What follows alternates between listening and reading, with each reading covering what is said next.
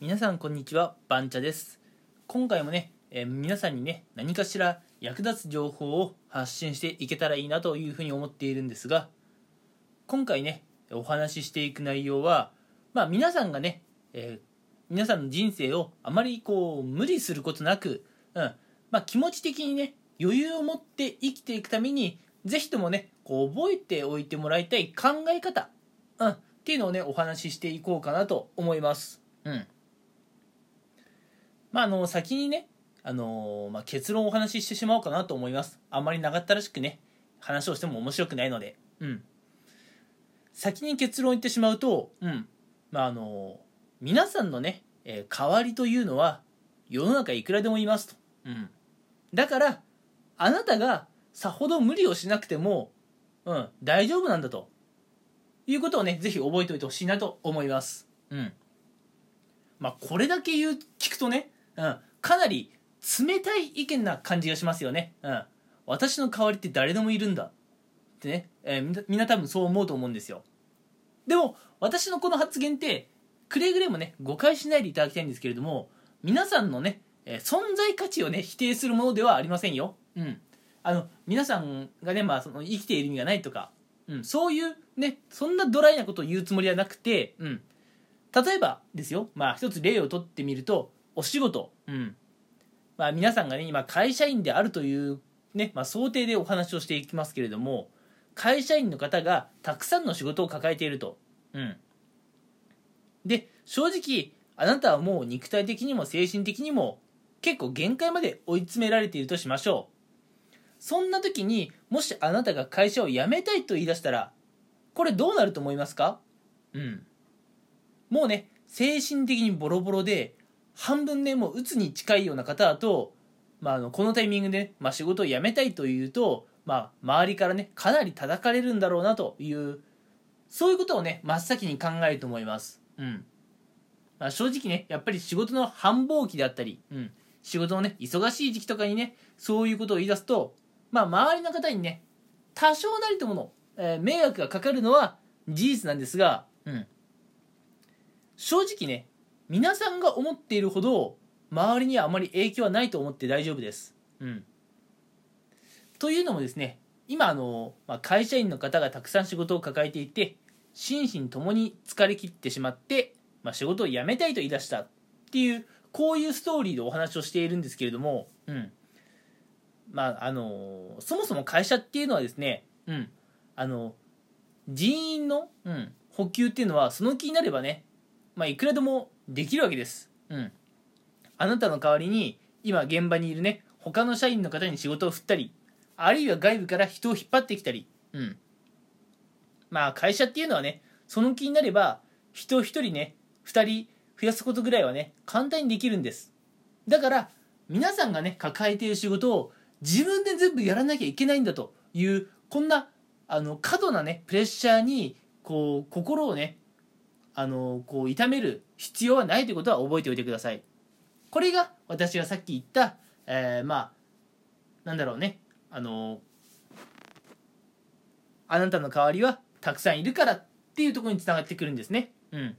仮にあなたが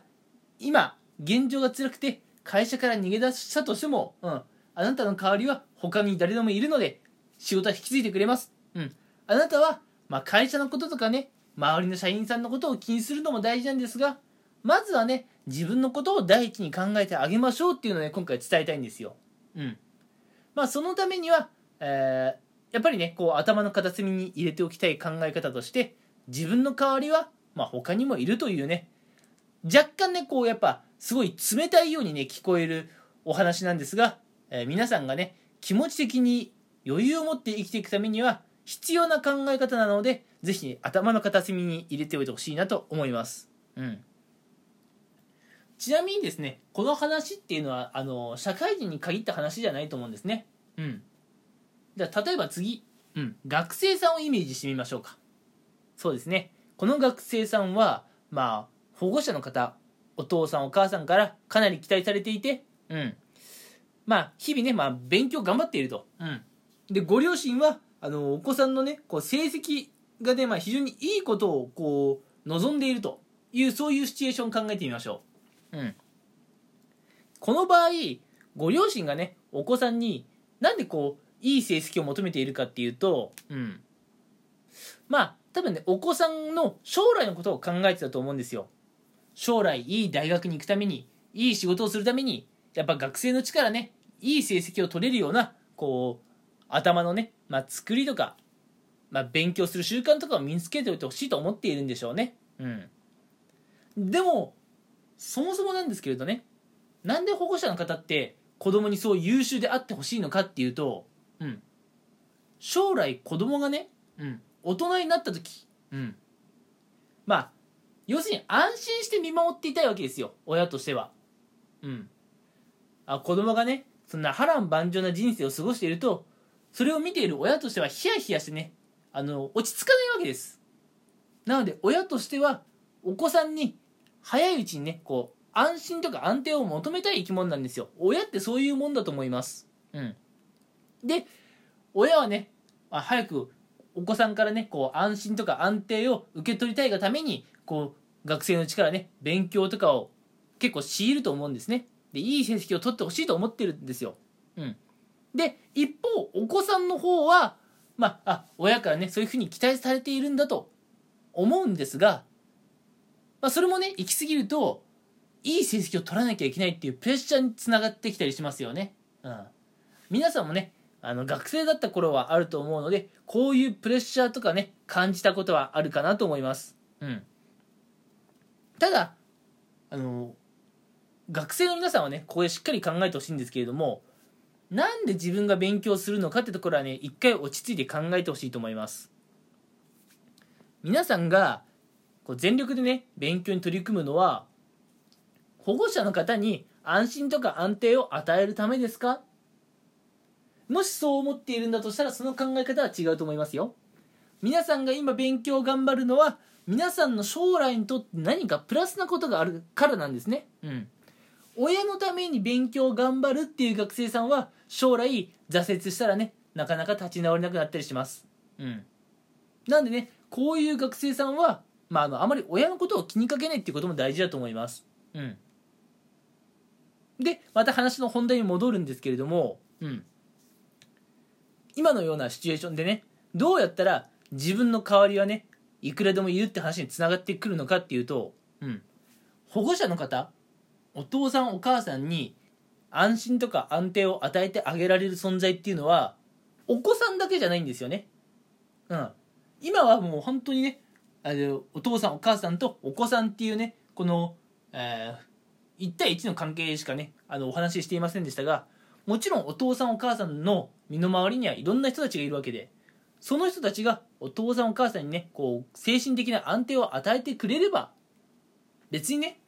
えー、学生の皆さんお子さんの皆さんが親のためにねそんなに頑張る必要っていうのはないんです。うん。なので保護者の方は、えー、お子さんにね早く安心とか安定を求めたがって勉強強いてると思うんですが安心とか安定を皆さんのご両親に与えてくれる存在っていうのは世の中たくさんいるので学生の皆さんとかねお子さんの皆さんがあの親のためにねそんなに無理して頑張る必要はないかなと思います。まずは社会人の方も学生さんの方も自分第一でいいと思います。うん。ていうか人生って本来そうあるべきなんですね。うん。特に日本人っていうのは周りの目を結構気にする傾向にあるのでこういう考え方ってなかなかないと思うんですが、うん。まずは自分第一。周りのことがね、気になるのはわかるんだけれども、自分のね、行動が周りに与える影響、それは気になるのはわかるんですけれども、まあ、自分の代わりはね、正直他にいくらでもいるんですよ。なので自分が何かを投げ出したとしても、うん。まあ多少周りに迷惑がかけると思うんですけどね、最終的には周りの方がどうにかしてくれますよ。だから皆さんが何かをそんなに抱え込む必要っていうのはないんですなので皆さんが、えー、これからの人生ねもっと気持ち的に余裕を持って生きていきたいと本気で考えているのであれば、うん、